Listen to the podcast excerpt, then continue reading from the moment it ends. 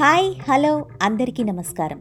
Welcome to Swathi Sameeram with Swathi Gollapudi. మనకి కథలు అని చెప్పగానే ఫస్ట్ గుర్తొచ్చేవి చందమామ కథలే. కదా? అందుకోసమే ఇవాళ మీ అందరి కోసం చందమామ కథల్లోని అప్డేటెడ్ వర్షన్లోని ఒక కథని మీ ముందుకు తీసుకొస్తున్నాను. ఇంకెందుకు ఆలస్యమండి? పదండి చూసేద్దాం కథ ఏంటో.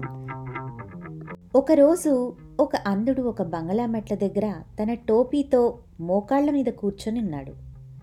ఒక బోర్డు మీద నేను అంధుణ్ణి నాకు సహాయం చేయగలరు అని రాసి పెట్టుకున్నాడు. అది చూసిన జనాలు కొంతమంది మాత్రమే డబ్బుల్ని టోపీలో వేస్తున్నారు.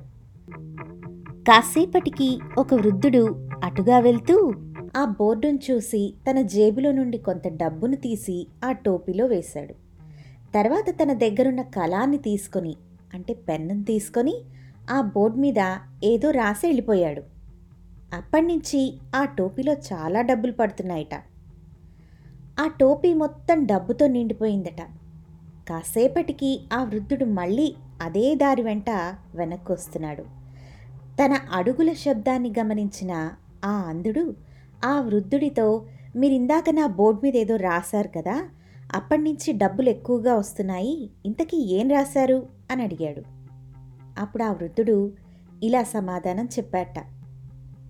ఈరోజు చాలా అందమైంది కానీ నేను చూడలేను. ఒకసారి ఆలోచించండి. బోర్డు మీద రాసిన మొదటి పదం ఇప్పుడు వృద్ధుడు రాసిన పదం రెండూ చూడటానికి ఒకలాగే ఉన్నాయి కదా? అవును ఇద్దరు రాసిన పదాలు ఆ వ్యక్తి అందుడు అని చెప్తున్నాయి. మనం అందులం కాదు అందుకే ఈ అందమైన ప్రపంచాన్ని చూడగలుగుతున్నాం. కానీ మనలాంటి కొందరు అందులుగా ఉన్నారు. వారు మనలాగా ఈ అందమైన ప్రపంచాన్ని చూడలేరు. కాబట్టి అందులు కనబడితే మీకు తోచిన సహాయం చేయండి. ఇదండి ఇవాళ కదా హోప్ మీ అందరికీ నచ్చిందని భావిస్తున్నాను. అయితే చూసారా?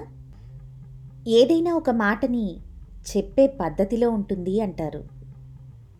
ఫస్ట్ టైం రాసి పెట్టుకున్న వాక్యం నేను అందుణ్ణి నాకు సహాయం చేయగలరు అని.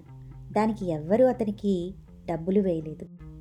కానీ సెకండ్ టైం రాసినటువంటి దానికి ఎక్కువ డబ్బులు పడ్డాయి. ఏంటి అంటే తేడా? ఈరోజు చాలా అందమైంది కానీ నేను చూడలేకపోతున్నాను. వినటానికి రెండు ఒకలాగా ఉన్న కన్వే చేసిన విధానం మాత్రం డిఫరెంట్. అంటే ఒక మనిషికి ఏ విధంగా కన్వే చేస్తే బాగా అర్థమవుతుంది అనేదే ఇంపార్టెంట్. అలాగే మన సమాజంలో సహాయం కోసం ఎదురు చూస్తున్న వారు ఎంతోమంది ఉన్నారు ఒక సామాజిక బాధ్యతగా చేతనైన సాయాన్ని అందిద్దాము. ఏమంటారు? నాకు ఈ స్టోరీ చదివాక ఒకటి అర్థమైందండి.